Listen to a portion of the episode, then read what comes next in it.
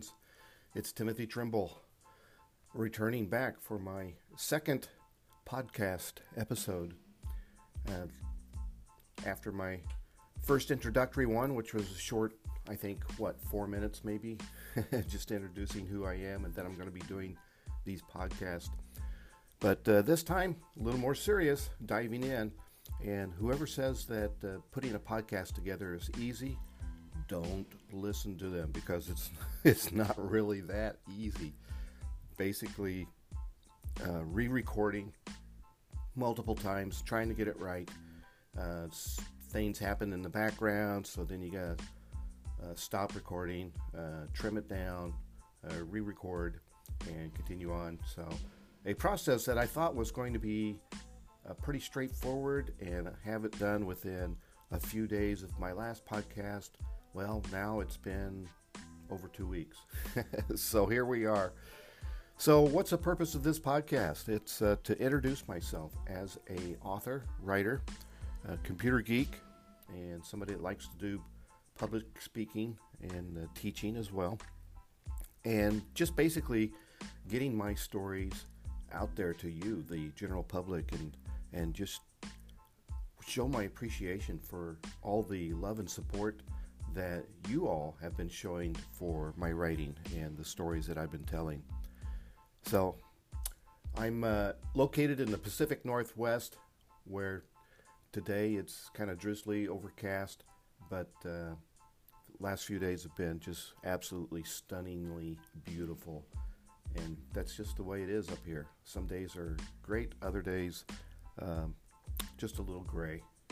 But that's fine because that's perfect weather for writing, digging in and getting the story told.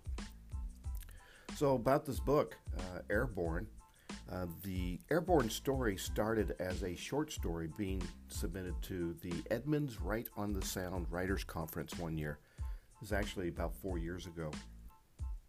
And the short story was called Love is in the Air. And it takes a concept, something that I have always dreamed about ever since I was a kid, and that is having the ability to fly. And that's why the title for the book is Airborne Do You Dream of Flying? So, the short story basically was about a young man who was hovering in the clouds uh, one night outside of Mount Rainier, which is located up here. And off in a distance, he saw a blonde haired girl floating in the clouds. And he was like, wow, who is this? And trying to get up the nerve to approach her and go talk with her, but she disappears. And basically, the whole of the story is him searching for her. And I'm not going to give away the ending. If you want to see that, uh, you need to go get my book. I'll be truthful with you. So you'll find the story in the back of the book in its uh, rough entirety of 1,500 words. so, Airborne um, was outlined four years ago. After I had submitted the short story to the Writers' Conference, I sent a copy to my editor, who was currently working on my Zegan's Adventures in Epsilon book at the time and she said I had to stop everything I was doing and turn this into a novel. So I was uh, floored, basically, to say, because she's not easy. She's not an easy editor. She's pretty much a stickler. And when she says something like that, it's pretty serious. And uh, it just indicated to me that I had something really good here. So that's what I did, outlined the book. Uh, I did finish Zegan's Adventures first and then I started working on the outline for Airborne. Uh, took some time putting that together and writing it, and here we are. It's been over four years. Uh, the book has been out for over a year and has been doing well. I'm not independently wealthy off of it, but the reviews have been just amazing, getting an average of 4.9 stars on Amazon. And the feedback I've received from you, the readers, uh, has floored me as well. Uh, the book selfie pictures are amazing. The comments and the reviews have been amazing, and I'm really pleased and happy that uh, the readers are enjoying this story as much as I enjoyed telling it. And currently, I'm working on the sequel, which is called Airstorm, and just finished putting the wrapper on chapter six, which will be going out to my beta readers uh, sometime this week. So it's progressing and it's fully, completely outlined. I know how it's going to end. so, looking forward to getting more writing done on that. But for now, you guys are all waiting for a, a reading from Airborne. So basically, I'm going to start with the uh, excerpt. Hope I'm pronouncing that right. Um, the excerpt is a scene from the book uh, with a couple characters, and it kind of sets the tone and the feel and a little bit of the background of the storyline. So I'm going to go ahead and uh, get started here and read this for you.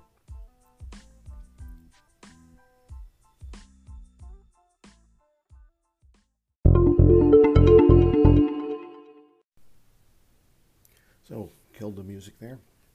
Here we go. It has to be the 18th. This is how they operate. They could have been watching for years, looking for a routine, waiting for the perfect moment.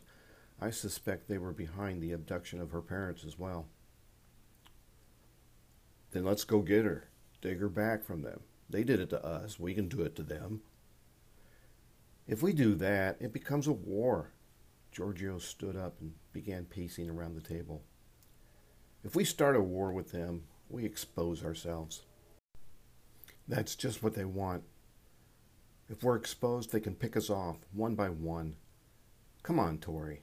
There are billions of normal humans and maybe, just maybe, a couple hundred Avatorians. He continued pacing. That would lead to our extinction. This is not the time to expose ourselves. Humanity can hardly get along with themselves. How can we expect them to understand what we are and accept us as part of their society if we're so different? So that was the excerpt for Airborne. Hopefully, it whets the appetite, sets the tone a little bit for the story. The uh, book I've dedicated, and I have that in the book. It says, For Sharon and Cassandra, for virtually adopting this slightly eccentric writer. I'm sure that's probably how they feel about me. uh, other people would agree. Each chapter of Airborne starts not only with the chapter title, but a small introduction that kind of sets the tone and the feeling for what's going to be in the chapter. So the introduction for chapter one begins with title All I Want to Do. In the intro, we do not write our history for fear it would be discovered. Though we cherish our heritage and the gift we have been blessed with, we are to remain vague when it comes to documenting. There are those who seek to obtain what we have, regardless of the cost. Extinction is what we fear, the loss of our beauty and our sense for peace. Taken from The Guide to Preservation, author unknown. The year is 1995. Angela loved the way her hair flowed in the wind as she flew through the pristine and cool night air. All I want to do is have some fun blared on her earbuds attached to the portable cassette player secured around her upper arm. She slowly drifted through the desert canyon air without glancing at the mountain peaks to her right and left. Her knowledge of each turn, nook, and cranny was permanently burned into her 17 year old subconscious memory. She bobbed her head and silently mouthed the lyrics along with Sheryl. This was, after all, her own personal playground. So what if it happened to be in the middle of Joshua Tree National Park? She had defiantly stated to her older sister before heading out for the night of flying. It's a secluded canyon. The only people who show up are old LA hippies looking for a place to get stoned. If they did manage to see me, they'll think they're just tripping. It's no big deal, she said in defense with one foot out the door. She shut out the discussion with her sister and gazed at the sky. She enjoyed the stars the most. Moonless nights were always the best, easier to see the millions of pinpoints in the Milky Way, and less of a chance of being seen. She slowly came to a stop and hovered on her back while gazing at the stars, wondering if her ancestors came from the heavens or were just another type of the human species. She had asked her Uncle Giorgio during one of his rare visits a few months before.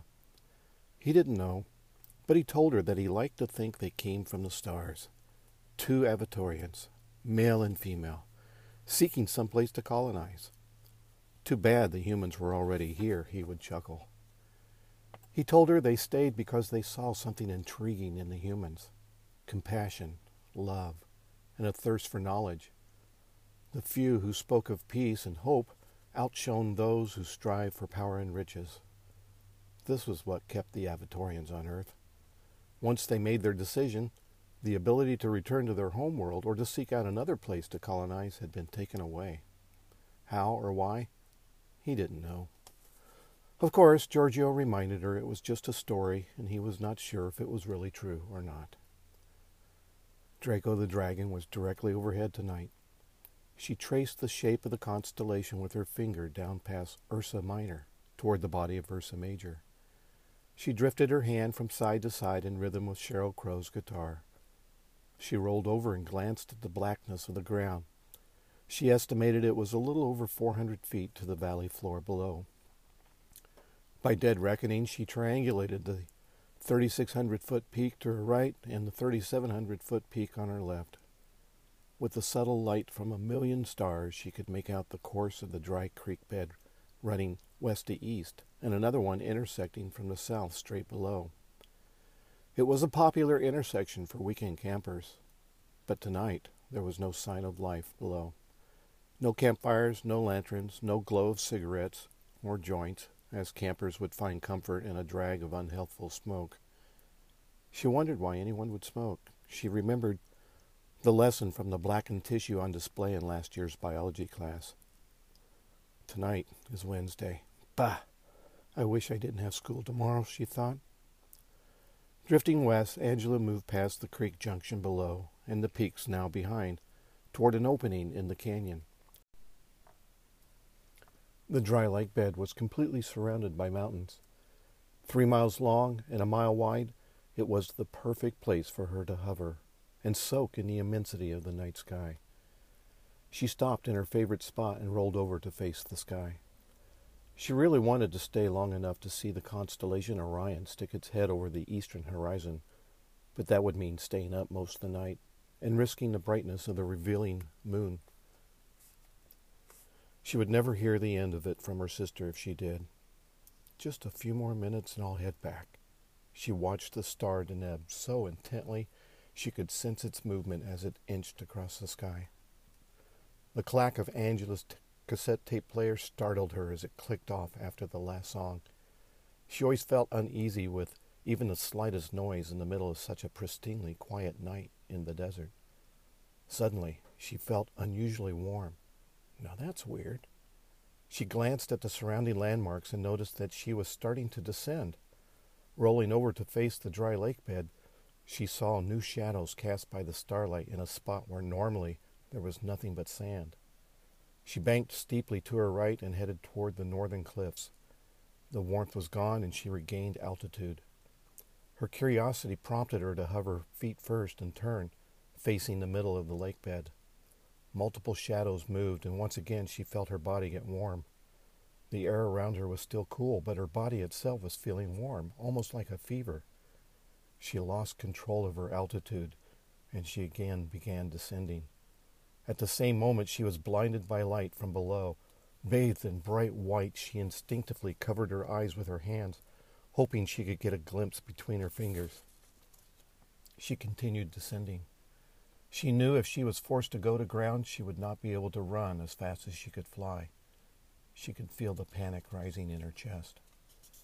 The adrenaline gave her strength to resist the descent. She turned away from the lights and headed for the canyon as fast as she could.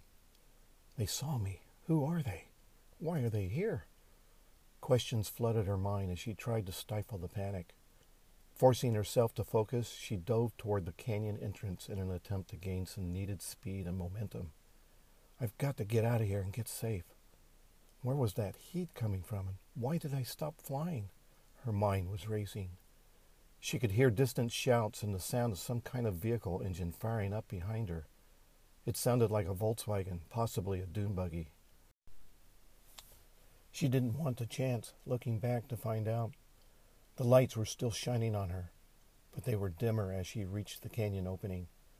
She skimmed the ground, barely avoiding the snag of the sage and shadowed brush along the valley floor. With the increased speed and momentum, she shot straight into the night sky and out of the beams of the lights. You fools! You friggin' idiots! Get the light back on her now! The woman screamed at the two men as they jumped into the task and slid into the bucket seats of the four seater sandrail. The woman was crouched in the back, gripping the back of a strange looking cannon coated with wires and coiled copper wrappings around the barrel. The ribbed balloon tires dug into the sand as the driver gunned the gas. A row of floodlights came on across the top of the roll bar above the driver's head. The man in the passenger seat struggled with the portable spotlight as they raced after the escaping flyer. The woman was knocked back into the seat by the acceleration. She quickly stood up and grabbed the twin grips of the cannon, hanging on with all her might as the vehicle bounced along the dry lake bed. She managed her balance and pressed a button on a microphone clipped to her shoulder. Coming your way! Two clicks over the speaker acknowledged the listener on the other radio received her message. Angela leveled off at 3,600 feet, even with the highest peak off to the north of the canyon wall. She glanced back over her shoulder at the approaching buggy with its bouncing floodlights and a single spotlight beam searching the sky. Her luck was holding. They hadn't locked her in, at least not yet. Her heart was pounding. She thought it would burst. She turned along the edge of the canyon as it gently snaked through an S shaped curve. I've got to calm down and get my senses. She knew the canyon would straighten out before reaching the creek junction. At least that would give her a vantage point to see the buggy approach. I could go straight up and just get some distance, but it would be easier to see me. I usually go east. This time I'll go south. The old creek climbs into the mountains and I can disappear there. No way they could follow me. She descended toward the creek bed at an angle, building up her momentum. The sandrail reached the canyon entrance, bouncing and sliding left as the driver dodged the rocks and Joshua trees. The man with the spotlight scanned the sky as he tried to compensate for the sudden movements of the sandrail.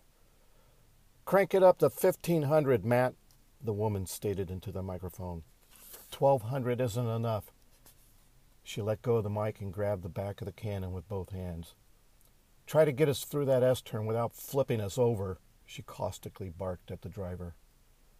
Angela could hear the roar of the buggy entering the turn of the canyon.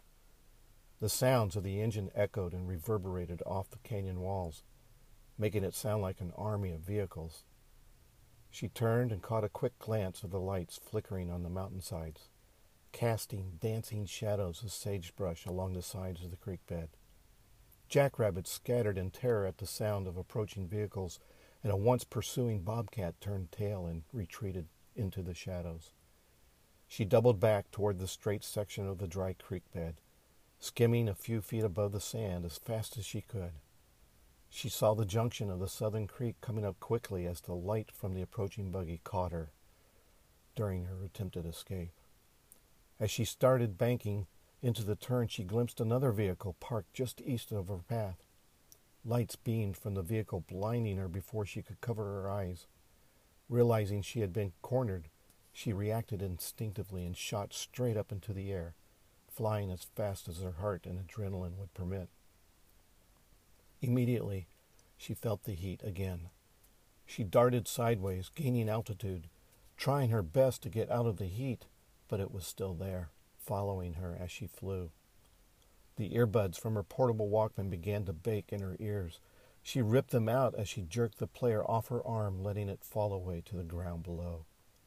She turned to look at the approaching buggy coming down the straight section of the creek bed. The spotlight from the buggy swung across the sky to meet her. She turned around and saw the converging buggy with lights blaring.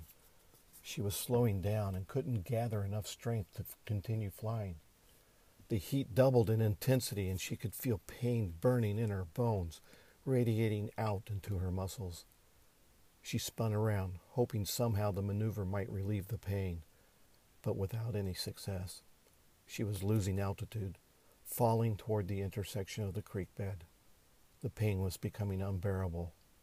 She started to free fall, plummeting the remaining distance to the ground. Why are they doing this to me? I'm going to die. Confusion and fear filled her thoughts as she continued to fall like a wounded bird to the ground. Just as she braced for impact, the heat disappeared. She hung there, spinning slowly in the air. Somehow she had managed to stop her descent. She was just feet from the ground and hovering. She felt the spinning slow and stop as both vehicles converged upon her, their lights blaring, making it hard to see the occupants. The seconds she hovered seemed like hours. Her senses were on full overload, her heart pumping rapidly, and she realized she was hyperventilating. She felt on the verge of passing out. Leave me alone! Go away! she screamed as loud as she could. What are they waiting for? she wondered. She looked up and saw the star Deneb flickering in the darkness as if winking at her to tell her everything would be okay. She could hear a woman speaking as the men got out of their vehicles. She started to ascend again, but was instantly hit by the intense heat. Her bones felt like pins of red hot steel melting from the heat. Please stop, she cried out. Curling up in a ball, she closed her eyes and fell to the ground. The sand softened the blow. Although the heat had disappeared, she was too weak and exhausted to fly away. She slowly stretched out face down in the sand. The coolness of the ground was oddly comforting. She heard footsteps approaching as she tried to roll over when suddenly she felt a sharp prick to her neck. All she could think of was scorpions as her mind grew fuzzy and she fell into a fitful sleep.